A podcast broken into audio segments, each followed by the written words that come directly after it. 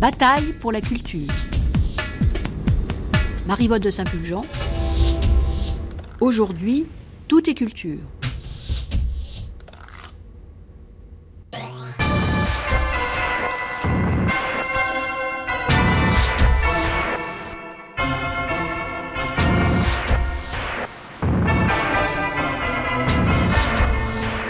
Bonjour et bienvenue dans cette grande traversée qui se poursuit chaque samedi jusqu'au 27 août sur France Culture. Une grande traversée consacrée aux batailles pour la culture menées par les gouvernements socialistes de François Mitterrand et d'abord par Jacques Lang, dont nous célébrons ainsi le 30e anniversaire de l'arrivée au ministère de la Culture. La semaine dernière, nous avons traité du ministère des Créateurs. Samedi prochain 13 août, nous nous intéresserons aux grands travaux. Le 20 août, nous évoquerons la bataille des industries culturelles et le 27 août, le rayonnement culturel de la France dans le monde. Nous nous consacrons aujourd'hui à la politique du tout est culture. De 10h à 11h, une table ronde réunira des spécialistes et des acteurs de la période en présence de Laurent Martin, qui a publié en 2008 aux éditions Complexes Jacques Lang, Une vie entre culture et politique. De 11h à midi, nous vous proposerons un documentaire sur la bande dessinée à Angoulême, suivi de midi à midi 30 d'un entretien avec Jacques Lang. Et maintenant, donnons la parole aux archives. Si notre ambition est une ambition de civilisation, alors le ministère de la Culture est un parmi d'autres. Chaque administration, chaque service public en sera l'artisan. Ce gouvernement ne compte pas un ministre de la Culture, mais les ministres ici vraiment me le permettront, 44 ministres de la Culture, car chacun à sa manière peut apporter sa contribution à ce projet d'ensemble. Par chacun de ces actes, chaque ministre contribue à ce projet culturel, l'abolition de la peine de mort que vous avez décidé, culturel, la réduction du temps de travail, culturel, le respect des pays du tiers-monde, culturel, la reconnaissance des droits des travailleurs, culturel, la reconnaissance des droits de la femme. Et sur chaque membre du gouvernement repose une responsabilité artistique évidente. Plus encore que l'enrôlement des créateurs au service du pouvoir socialiste, on a reproché à Jacques Lang l'extension débridée du champ d'action de son ministère à des activités que jusque-là on ne considérait pas comme de l'art, la mode, la gastronomie ou encore le rock et les graffitis. On lui reproche aussi d'avoir aboli toute hiérarchie au sein des arts et des œuvres, sous prétexte de démocratiser la culture. En 1987, Alain Finkielkraut stigmatise dans La défaite de la pensée cette politique du tout est culture qui tire son nom du discours que Jacques Lang prononce à l'Assemblée nationale le 14 novembre 1981. Une France en marche, une France au travail, c'est avant tout une France foisonnante et inventive, une, une France confiante en elle-même, explorant les gisements encore insoupçonnés de son intelligence. Puis-je avancer une hypothèse L'échec économique de nos prédécesseurs, il fut, je crois, d'abord un échec culturel. Ils avaient perdu la foi en la force de l'esprit et de la volonté, et nous croyons en la force de l'esprit et de la volonté pour transformer le cours des choses. La culture, c'est donc la vie de l'esprit. Elle peut être confinée en une lointaine forteresse, éloignée des douleurs et des peines des hommes. Elle est la vie même, et par conséquent, la conduite à tenir pour le ministre de la Culture du gouvernement de Pierre Mauroy se dessine clairement. Un ministère de la Culture à quoi bon Pour accomplir une double tâche, apporter sa contribution modeste avec les autres ministres de ce gouvernement, avec le Parlement, au projet de civilisation voulu par le pays. Et deuxième tâche, conduire une politique nouvelle pour l'art et la création. Le tout culturel a tout de suite le soutien sans réserve de la gauche, qui voit dans la réhabilitation des arts mineurs, méprisés par le pouvoir de droite, une avancée sociale, la version culturelle de la lutte contre les inégalités et un combat authentiquement révolutionnaire pour réintégrer dans le giron de l'État ceux que le député socialiste de la Drôme Rodolphe Pech nomme les exclus de la culture. Les exclus du budget de la culture, ce sont les arts considérés par le pouvoir précédent comme mineurs. La danse, les marionnettes, la poésie, le jazz, le rock, le cirque, la chanson, la culture régionale. J'insiste dans mon rapport écrit sur tous ces points et fais un certain nombre de propositions. Je voudrais simplement prendre deux points parmi cela. Le cirque, spectacle naturel et vivant, sans artifice, populaire, touché par la crise économique plus que toute autre forme de spectacle, qui doit être sauvé. Il est grand temps, je pense qu'avec les moyens de votre budget, vous pourrez le faire, Monsieur le ministre. Le jazz, à côté, d'un côté dans notre pays, un art vivant, national, ayant des artistes, des créateurs, un public de plus en plus nombreux, de l'autre le refus de reconnaître cette forme d'expression confinée aux limites des activités culturelles. Les quelques rares subventions reçues au titre de la musique, l'été, au titre de la musique contemporaine, le mot de jazz faisant peur à la direction de la musique. Je crois qu'il est temps que les choses changent. Je sais que vous en avez la volonté. Vous pouvez être assuré de la volonté du Parlement, là aussi, au niveau des exilés de la culture et des arts, qui étaient dit jusqu'à présent comme mineurs, qui puissent être vraiment sauvés. Toi, toi, mon toi, toi, toi, mon tout, mon roi, toi, toi, mon toi, toi, toi, mon tout, mon roi.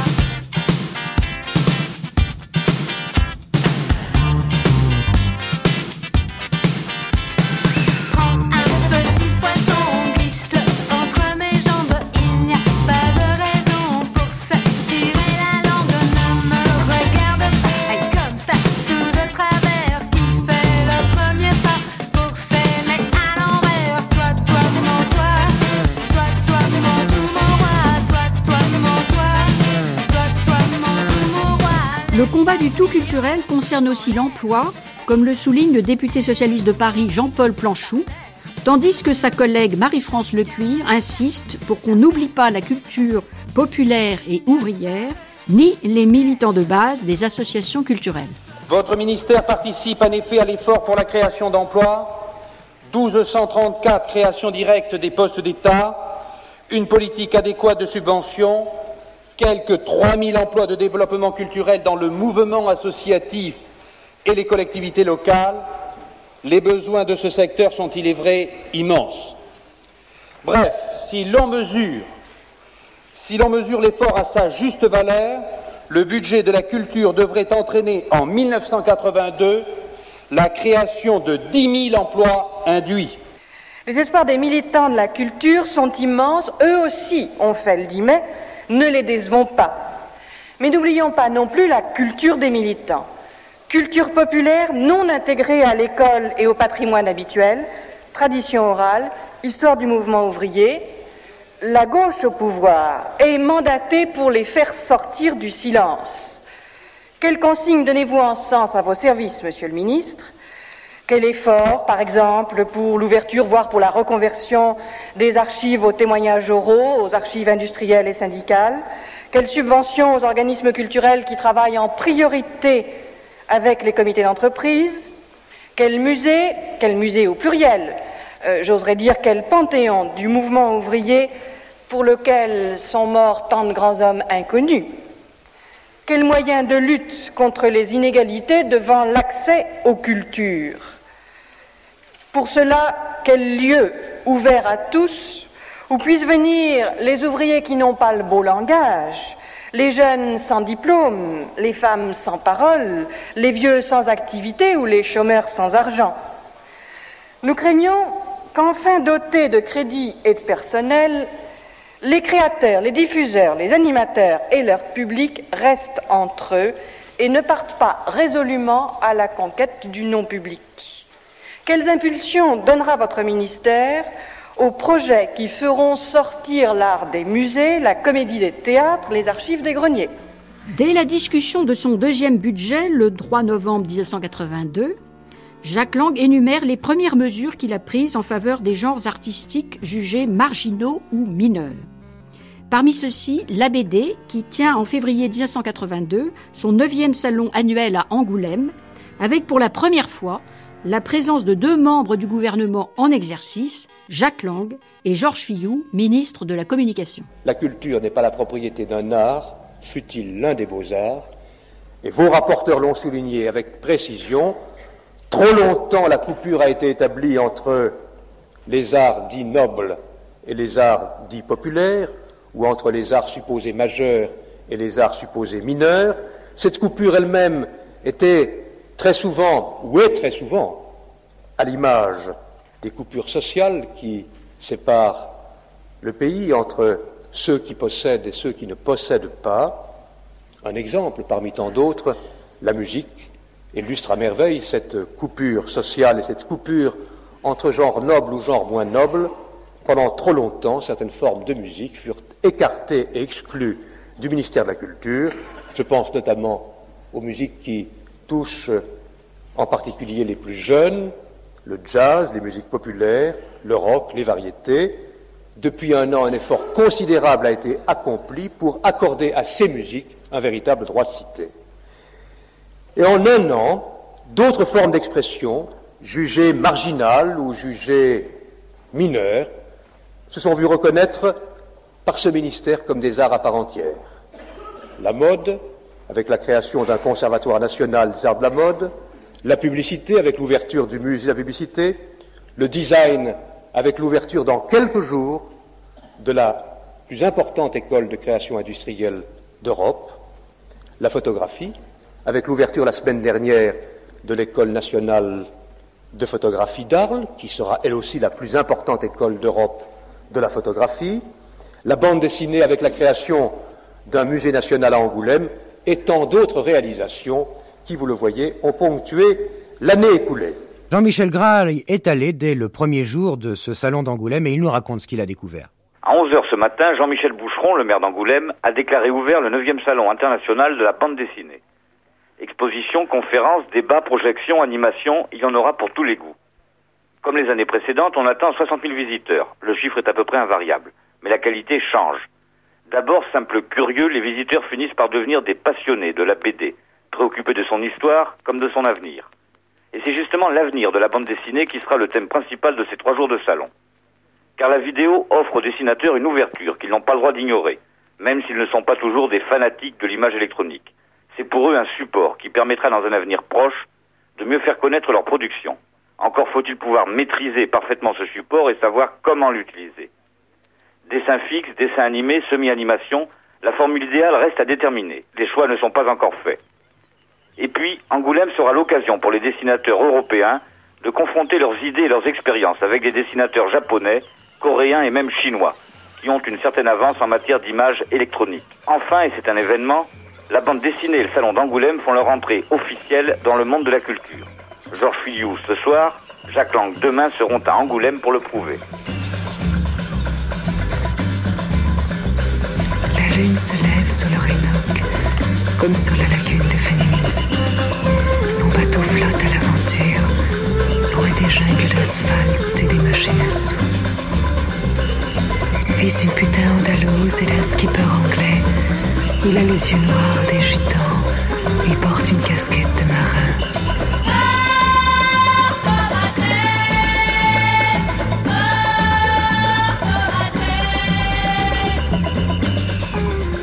Le 21 juin de cette même année 1982 se tient la première édition d'une création emblématique de l'esprit nouveau et du tout culturel, la fête de la musique, qui célèbre toutes les musiques et tous les musiciens, professionnels et amateurs. L'un de ses inventeurs est le nouveau directeur de la musique et de la danse, Maurice Fleuret, qui milite depuis toujours pour le métissage musical et qui témoigne de sa passion au micro de France Inter lors de la deuxième édition de la fête de la musique en 1983.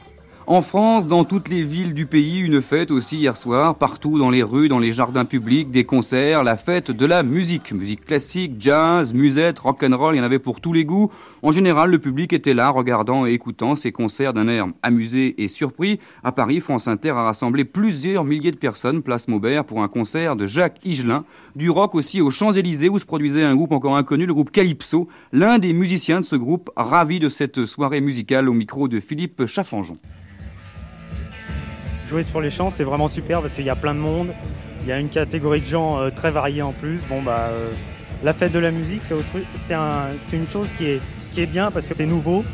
Et euh, déjà que les groupes ont beaucoup de mal à jouer euh, partout, dans des concerts, dans des salles, euh, pouvoir jouer comme ça en plein air, c'est bien.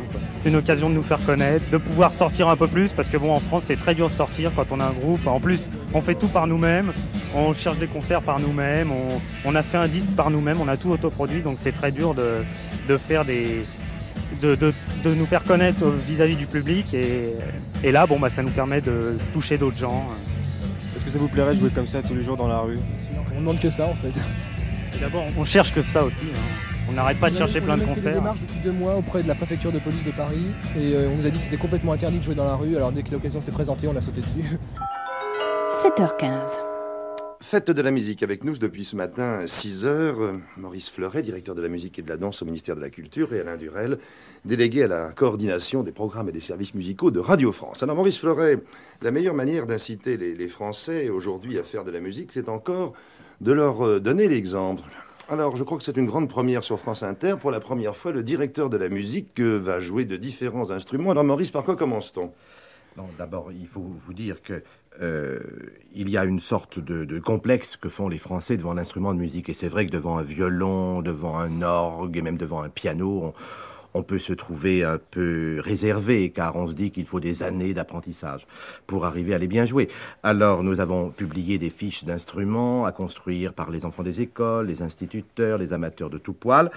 Et euh, ces, fiches de construction d'instruments s'inspirent beaucoup des instruments africains et asiatiques qui sont souvent plus simples, en tout cas pour l'Afrique. Et comme vous savez peut-être, j'ai beaucoup voyagé en Afrique, j'ai joué dans un groupe de, de balafhonistes en haute voltage, etc. Alors j'ai ramené des instruments de musique avec lesquels je vis en symbiose depuis 20 ans, quelques 400 instruments de musique. Alors je vous en ai apporté deux que- qui sont absolument euh, simples et merveilleux. Euh, une sansa euh, du Zaïre, c'est-à-dire euh, une caisse de résonance en, en bois, et puis euh, des lames de métal appuyées sur euh, un, un- un chevalet, et puis des petites bagues qui font vibrer, qui ajoutent euh, au timbre initial de la lame. Voilà ce que ça donne. Pour la deuxième fête de la musique, Jacques Lang ouvre les jardins du Palais Royal à un provocateur, le compositeur Nicolas Frise, qui justifie toutes les alarmes des bien-pensants en organisant un concert de baisers sur fond de musique sérielle. L'éclectisme est en effet le maître mot de la fête de la musique et Jacques Lang le revendique dans l'entretien qu'il donne le 9 juin 1998 à Pierre Bouteiller dans Comme de bien entendu. Vous attendez à quoi comme réaction public amusé, curieux, intéressé moi j'aimerais, ça je vais être culotté, j'aimerais que le, le public soit amusé, mais j'aimerais que le public écoute parce que c'est finalement une musique assez, euh, assez en dentelle. C'est qu'elle est assez précise, elle est- il y a beaucoup, beaucoup de finesse, beaucoup de nuances. Et en fait, euh, je, moi je fais ça sans plaisanter du tout. Je reconnais qu'il y a beaucoup d'humour dans ce travail, mais euh, ceux qui étaient venus à la répétition hier soir n'ont pas ri une seconde et ils ont été très concentrés par, le- par le travail. C'est une partition qui finalement, c'est une partition de musique contemporaine assez... euh, euh, assez fine quoi. Et puis il se trouve que bon visuellement euh, on se roule on se roule par terre de rire et que et que même les sons sont assez euh, bon, sont assez, sont assez, sont assez sympas. Mais la, la partition pour moi elle, elle entre dans, dans le répertoire contemporain quoi. Comme c'est un instrument et une façon de s'exprimer qui est à la portée de tout le monde, vous pensez pas qu'il va y avoir des gens qui vont carrément jouer avec vous Jouer au sens instrument Bah, c'est possible que la salle s'y mette. C'est vrai que les baisons, il a- les baisers, il en a des longs et des courts, il en a des graves et des aigus, et que euh, on peut très bien imaginer que très très vite le public se rende compte euh, que c'est un instrument qui est à sa portée, puisqu'on sait tous jouer du baiser, on est professionnels du baiser, tous autant les uns que les autres. Alors c'est ça Olivier, en effet, Oui, en tout cas, il fait beau, il fait beau temps, il n'y a pas de Ah baiser oui, non, mouillé. non, ça y est, toute pluie est complètement évincée. Et en effet, il y a 180 choristes sur la scène, en blanc et noir. Et je vous laisse écouter.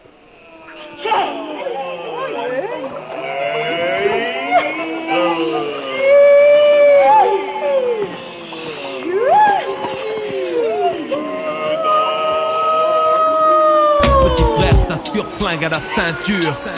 On sait ce que tu es quand on voit ce que tu possèdes. Petit frère le sait et garde, se fait en tête l'argent. Lui ouvrirait les portes sur un ciel azur aussi facilement que ses tournevis ouvrent celles des voitures. Le grand standing et tout ce dont il a envie. Ça passe mieux quand tu portes un Giorgio Armani. Soucieux du regard des gens.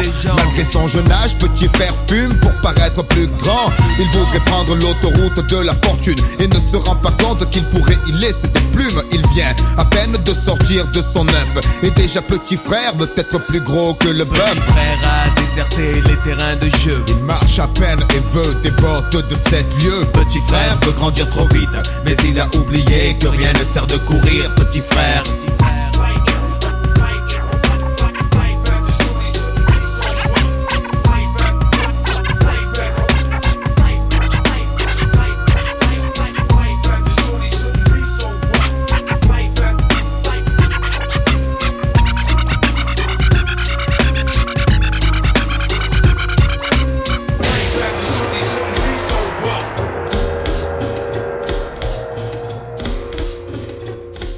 Vous êtes bien sur France Musique. On est donc passé de l'opéra au rap, de Mozart au groupe IAM. C'est votre choix, Jack Lang. Euh, à vous de vous expliquer. Est-ce que c'est une musique que vous écoutez euh, régulièrement?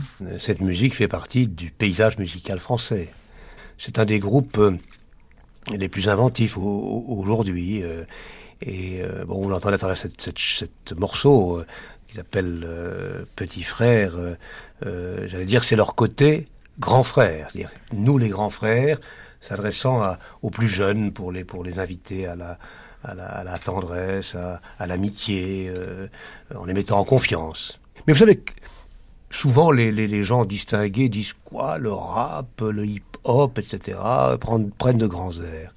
Et chaque fois que, que certains s'étonnent ou, ou, se révoltent ou, ou, ou, se moquent, je leur dis, mais au fond, comment auriez-vous réagi au, au XVIIe siècle à la commedia dell'arte euh, c'était des comédiens qui venaient de l'autre côté des Alpes, de, l'Italie, euh, euh qui s'adonnaient à des mouvements qui pouvaient apparaître à certains comme lascifs, comme lubriques, qui improvisaient.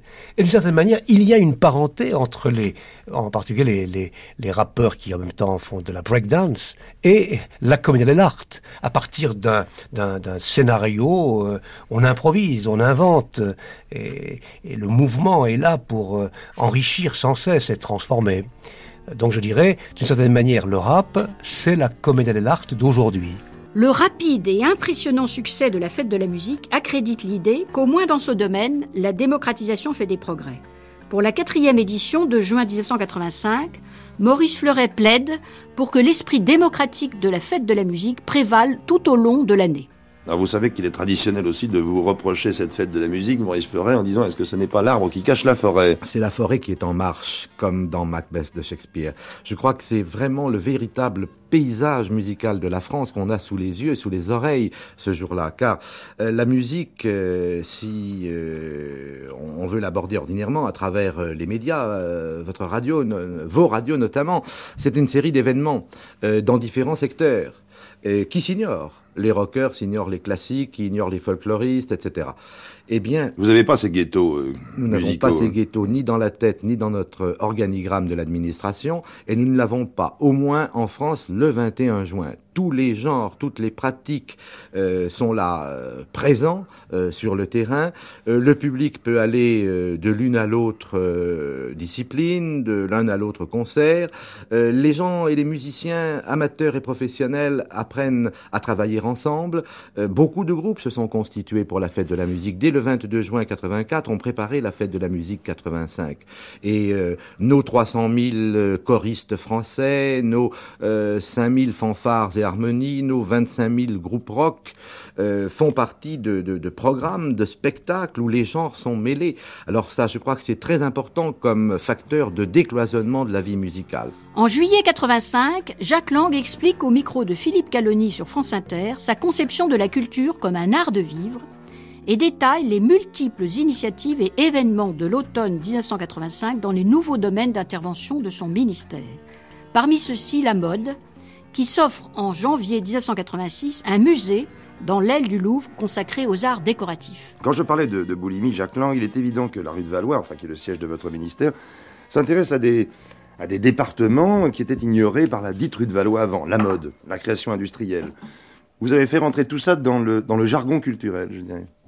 Disons en tout cas, jargon, je n'aime pas beaucoup le mot, disons que je crois que j'ai un peu contribué en effet. dans le giron euh, culturel. Dans le giron, si vous voulez, d'accord. Bien que je n'ai aucun, bien, bien que n'ayant moi-même aucun instinct d'appropriation. Euh, mais disons que je crois que j'ai contribué un peu à faire passer ce message simple.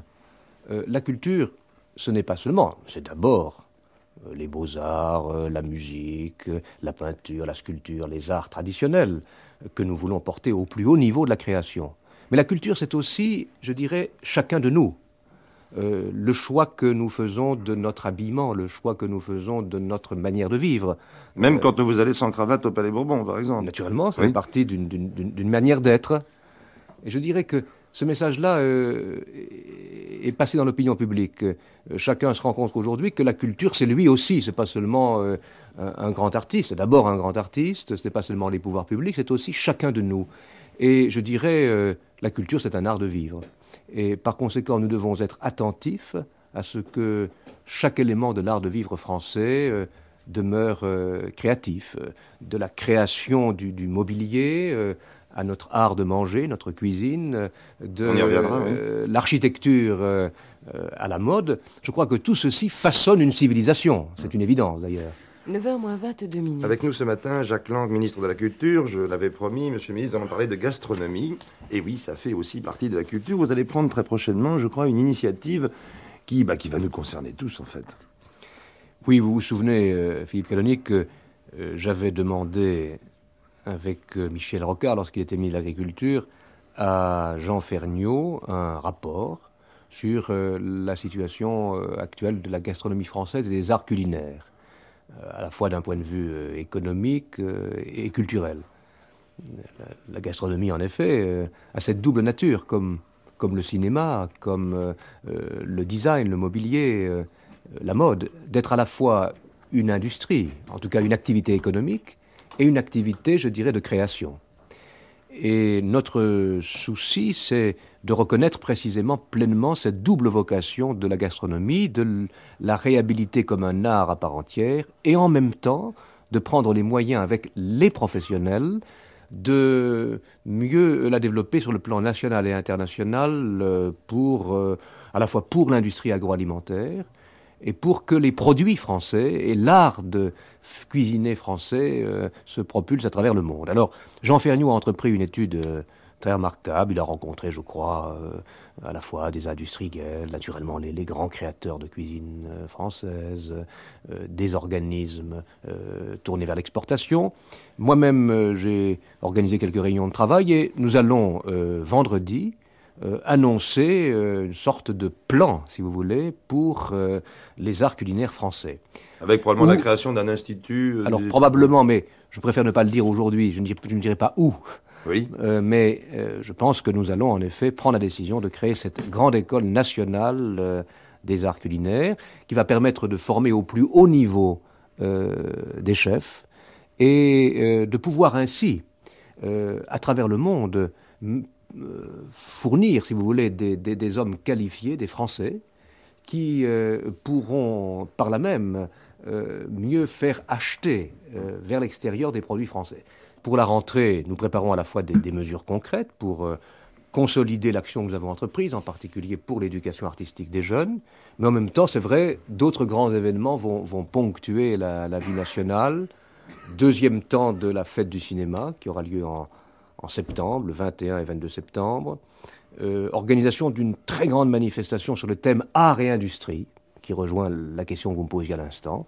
Nous voudrions la mettre en vedette, si vous voulez, les industriels qui euh, font confiance aux créateurs et aux artistes, et faire connaître aussi des projets d'artistes, créateurs de tous ordres, qui auraient besoin euh, d'industriels. Dans le même esprit, nous préparons avec les professionnels de la mode les, Oscars de la mode qui seront retransmis à la télévision depuis l'Opéra de Paris, euh, pour euh, soutenir aussi euh, un autre secteur qui, qui- parfois éprouve de grandes difficultés, je pense au secteur du disque. Euh, nous préparons avec les professionnels ce que nous avons appelé les victoires de la musique, qui seront un petit peu aussi comme des Césars de la musique et qui auront lieu euh, au mois de novembre prochain.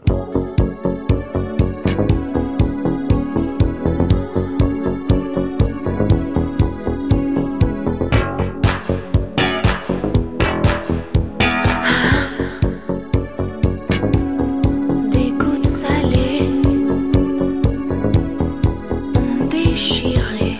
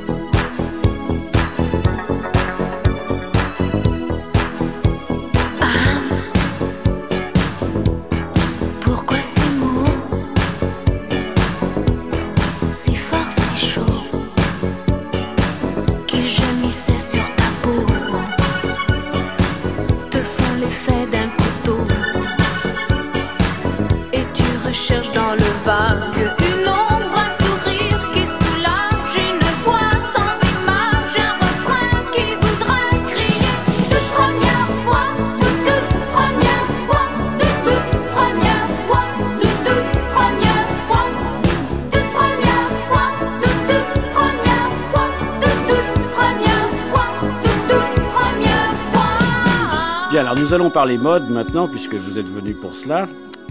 Tout d'abord avec l'ouverture du musée des arts de la mode au pavillon de Marsan au Louvre. Françoise Ray, vous avez pu abandonner pendant quelques heures la campagne électorale, puisque vous faites partie du service politique de France Inter, pour visiter ce musée avec le regard d'une femme qui a l'habitude de s'intéresser plutôt aux costumes trois pièces, bon chic, bon genre des hommes politiques. Oui, eh bien des costumes trois pièces, il n'y en a pas au musée de la mode, où seuls quelques vêtements pour hommes très chamarrés du XVIIIe siècle ont été retenus. Manifestement, les organisateurs ont estimé que la mode pour hommes depuis le XVIIIe était devenue trop banale. Ce musée est d'abord et avant tout un hommage à la femme, un hommage à la frivolité considérée comme un des beaux-arts. N'est-ce pas Montesquieu qui a écrit Le rôle d'une jolie femme est beaucoup plus grave qu'on ne le pense, il n'y a rien de plus sérieux que ce qui se passe le matin à sa toilette. Installée au pavillon de Marsan, l'exposition qui s'intitule Moment de mode s'articule sur trois étages. 120 mannequins en bois ou en cire retracent la mode du 18e jusqu'à 1940. Tous ces personnages sont mis en scène comme au théâtre et je vous recommande particulièrement la scène de l'Orient Express dans un wagon Pullman en acajou, véritable coffret à bijoux, des robes 1925 avec tout ce qu'il faut de perles, de paillettes et de strass. André Courage, c'est une bonne idée finalement cette, ce musée des arts de la mode? Je crois que c'est indispensable. Tous les autres pays nous envient la mode, la créativité, et je crois que tous les autres pays ont des musées, nous n'en avions pas. Et je crois que c'est une, une intention formidable, parce qu'elle a commencé par une époque assez lointaine, mais je crois qu'elle va progresser et elle va faire du contemporain. Mais c'est, euh, j'y suis allé, j'ai, je participe tout à fait à l'analyse que vient de faire notre attaché en face. Et par contre, j'ai remarqué quelque chose de merveilleux. C'est une robe de Chanel 1936 qui est de noir à ruban coupé en biais, qui est quelque chose de formidable, quelque chose de très très moderne. Je suis, je suis sorti de ce musée rien qu'en voyant cette robe avec le cœur rempli de joie, d'optimisme et d'esprit de, de créativité. En février 1986, François Mitterrand inaugure l'École nationale de la photographie d'Arles avec un discours qui reprend l'argumentation bien rodée de son ministre sur la réhabilitation des arts mineurs, dans lesquels il range curieusement la photographie, pourtant entrée dans les préoccupations de l'État dès les années 1970, avec notamment la création de la mission du patrimoine photographique sous le ministère de Jean-Philippe Leca. Comme pour les arts majeurs, écoles, festivals et musées constituent le mode préféré d'intervention de l'État dans les arts mineurs. Cette école illustre trois originalités de la politique culturelle que je vais me permettre maintenant de souligner. La première, c'est une politique pour tous les arts, pas seulement les beaux-arts consacrés ou reconnus comme tels. Le hasard fait qu'en l'espace de huit jours, pour vous donner un exemple, sont successivement inaugurées des institutions liées à trois arts méconnus par les pouvoirs publics jusqu'à une époque récente, j'allais dire 1981. Le musée des arts de la mode, l'École nationale de la photographie, lundi prochain le concert inaugural du premier orchestre national de jazz, dans quelques jours, s'ouvrira le premier zénith de province à Montpellier, consacrant l'importance nouvelle du rock et de la musique populaire. Vous connaissez sans doute ce mot d'ordre favori d'Henri Cartier-Bresson. Il faut apprendre à regarder. C'est tellement difficile de regarder. On a l'habitude de penser. On réfléchit tout le temps, plus ou moins bien. Mais on n'apprend pas aux gens à voir. C'est très long, ça prend énormément de temps d'apprendre à regarder. Un regard qui pèse, enfin, qui interroge. Nous avons entendu ce qui pourrait être aujourd'hui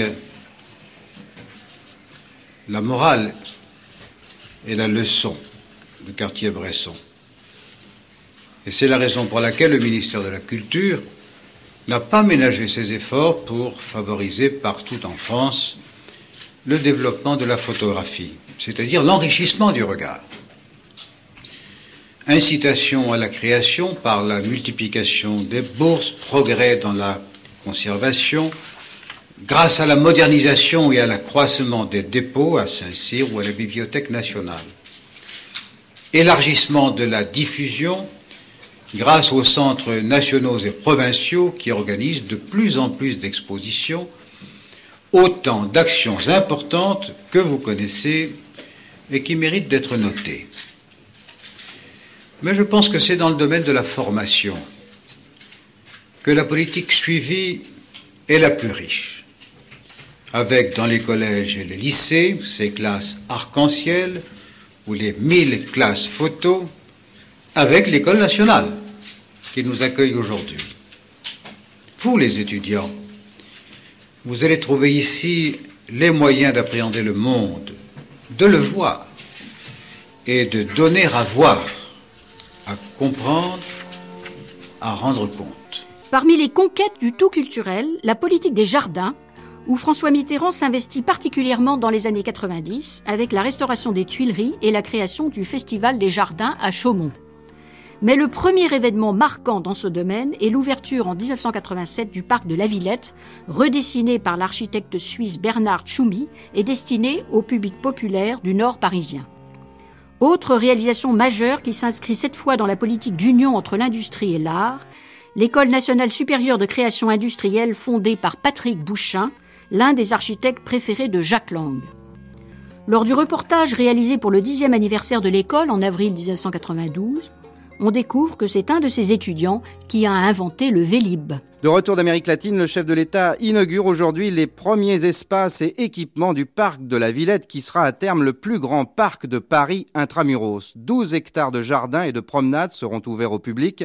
C'est la nouvelle étape d'un grand projet que présente le directeur François Barret au micro de Dominique Delarroy jusqu'à présent fonctionnait sur le site de la Villette qui fait 55 hectares et dans l'ordre d'ouverture au public, le Zénith qui reçoit un million de visiteurs par an, la Grande Halle qui reçoit également un million de visiteurs par an, la Géode et la Cité des Sciences. À partir d'aujourd'hui, euh, on ouvre la première tranche du parc qui fera à terme 35 hectares. Ce sera le plus grand parc de Paris intramuros. Et on ouvre une douzaine d'hectares et un certain nombre de bâtiments qui accueilleront des activités de loisirs ou d'expression culturelle, euh, des restaurants, un atelier d'art plastique, un atelier de vidéo pour les enfants, la maison de la Villette qui est un lieu d'exposition et de réflexion sur tout ce qui est la mémoire du site, les abattoirs eux-mêmes, mais aussi des quartiers environnants, le 19e arrondissement. Euh, bien sûr, entre ces bâtiments, euh, de grandes prairies, de grands espaces verts, traités comme des terrains de football, qui fait que ces prairies euh, bah, sont accueillantes au public et destinées à en recevoir le plus grand nombre.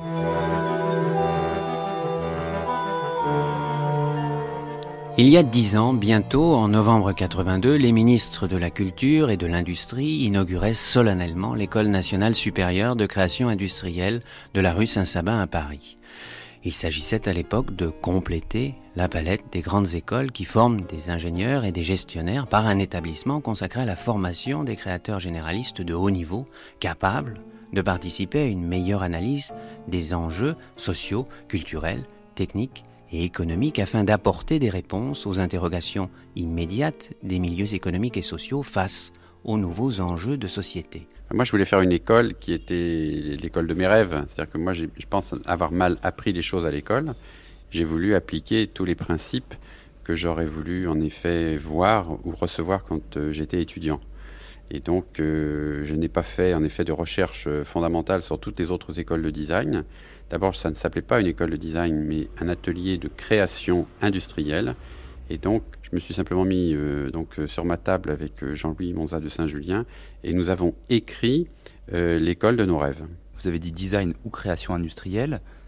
Quelle est la différence? Moi, je voulais introduire cette notion que l'industrie, c'est le mode de production dans lequel on est, et que ce mode de production doit pouvoir évoluer pour qu'il soit donc plus adapté euh, à chaque personne qui consomme les produits industriels, alors que pour moi, le design, ça ressemblait plus, disons, à de l'esthétique industrielle ou à une catégorie d'objets, dont seule l'esthétique dominait.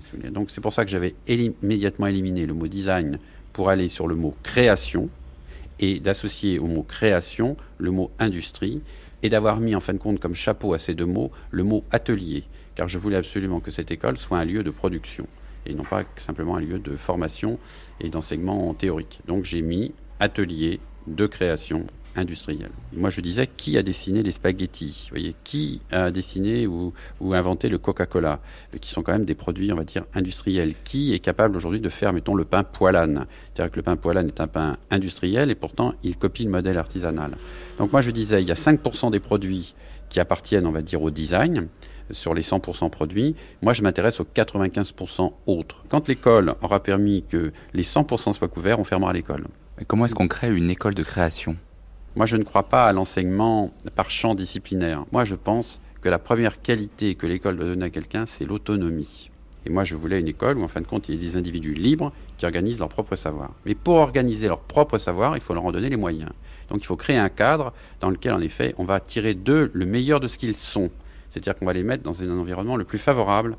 J'appelais ça la ligne de plus grande pente. Car ce qui compte, c'est de former des êtres autonomes, qui soient donc intégrés dans la société et qui agissent, et non pas de former des catégories professionnelles et des métiers qui, des fois, en général, ne se retrouvent pas quand l'étudiant sort de l'école.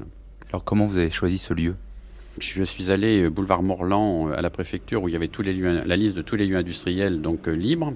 Et j'ai donc opté pour la rue Saint-Sabin. Et nous avons recruté nous-mêmes nos étudiants en juin. Et j'ai ouvert moi-même avec une clé donc le je sais pas le 20 septembre donc trois mois après l'école un matin avec des étudiants qui attendaient devant.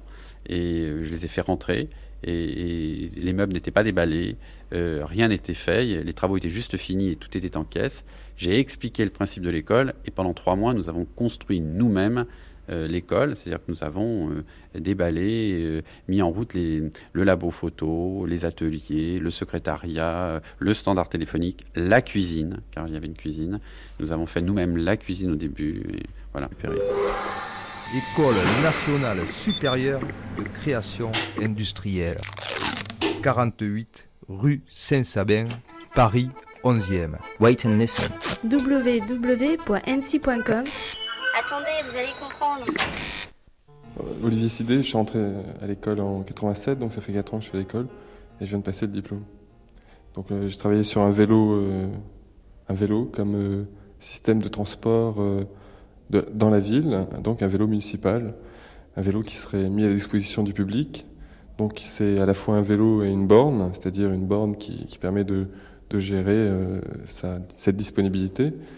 Bon, le projet, c'est quand même une recherche un peu utopique, c'est-à-dire qu'on imagine mal aujourd'hui tous les investissements, euh, qui, enfin que tous ces, les investissements qui sont nécessaires soient faits, mais c'est un, projet qui est censé quand même euh, inciter à, la réalisation de, quelque chose qui est, euh, à mon avis, la seule solution pour résoudre euh, le problème, les problèmes posés dans, l'urbanisme des villes aujourd'hui.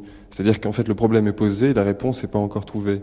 Et je crois que ce qui avait d'intéressant, comme dans, le sujet de diplôme, c'était que là, pour une fois peut-être, euh, l'objet est vraiment euh, le centre du, enfin le, point le plus important, c'est-à-dire que la plupart des, systèmes euh, équivalents, qu'on a pu connaître dans les années précédentes, s'ils ont échoué, c'était à cause de l'objet de sa morphologie, enfin de, et bon le travail qui était important pour moi là-dessus, c'était donc en fait euh, un changement de, technologie sur un objet qui permettait d'avoir un, usage, d'induire un usage du vélo qui soit différent et qui satisfasse à mon projet. Le 21 août 1986, et alors que François Lyotard l'a remplacé rue de Valois après la défaite de la gauche aux législatives, Jacques Lang exalte, pour l'émission Le Jardin des politiques, les progrès de la créativité des Français qu'il impute à sa politique de réhabilitation de toutes les formes de culture. Il annonce aussi son prompt retour aux affaires et sur ce point en tout cas, il voit juste. Il sera en 1989 le ministre chargé de célébrer le bicentenaire de la Révolution française qui offrira un hommage explicite à la politique du tout culturel, celui de l'irrésistible et bigarré défilé multiethnique du publicitaire Jean-Paul Goude sur les Champs-Élysées.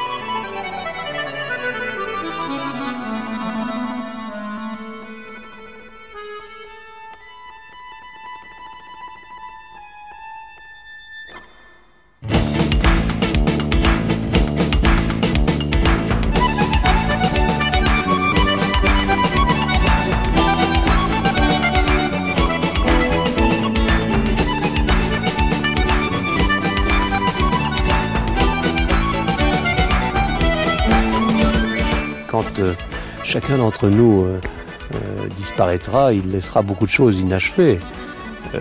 Ce qui est passionnant, c'est d'ouvrir des pistes, de défricher des chemins nouveaux, c'est d'aller conquérir de nouvelles frontières, si vous voulez. Et il y a tellement, tellement de, choses merveilleuses à faire. Si vous voulez, ce qui, oui, ce qui finalement est le plus difficile, ce n'est pas de ne pas achever ce qui a été entrepris, c'est de ne pas entreprendre toutes les idées extraordinaires qui viennent à l'esprit. Euh, Par exemple, de, de quelle, euh, de quelle œuvre euh, ou de quelle action êtes-vous le plus fier? Bon, ce serait prétentieux de dire que nous avons fait tellement de choses que je ne sais pas quoi choisir. Je dirais simplement, ce dont je suis le plus heureux, c'est moins d'une action précise que de l'état d'esprit qui a été créé. Je crois que, en France, quoi qu'il se passe, rien ne sera plus jamais comme avant. Nous avons, je crois, euh, créé euh, euh, une attente. Nous avons contribué à, faire apparaître des désirs, désirs de beauté, désirs de rencontre, désirs d'échange, désirs de, désirs de dialogue. Nous avons contribué à faire reconnaître des formes de culture qui avaient été marginalisées. Et surtout, je crois que c'est ce que peut-être Mélina voulait dire de manière un peu excessive, euh, introduire la culture dans, le dictionnaire. Je crois que le mot culture euh, est devenu maintenant, dans l'esprit de beaucoup de gens en France et en Europe, une réalité vivante.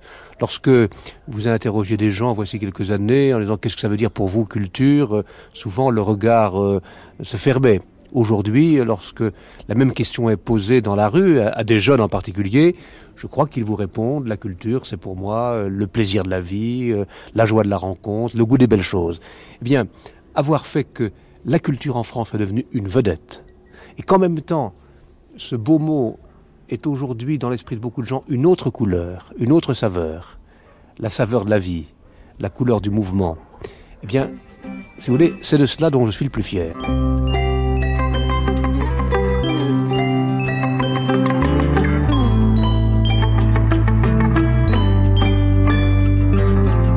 Deuxième volet des archives Bataille pour la culture, une émission de Marivonne de Saint-Pulgent, attachée d'émission Eugénie Pascal, archivina Catherine Louis, réalisation Laurence Millet.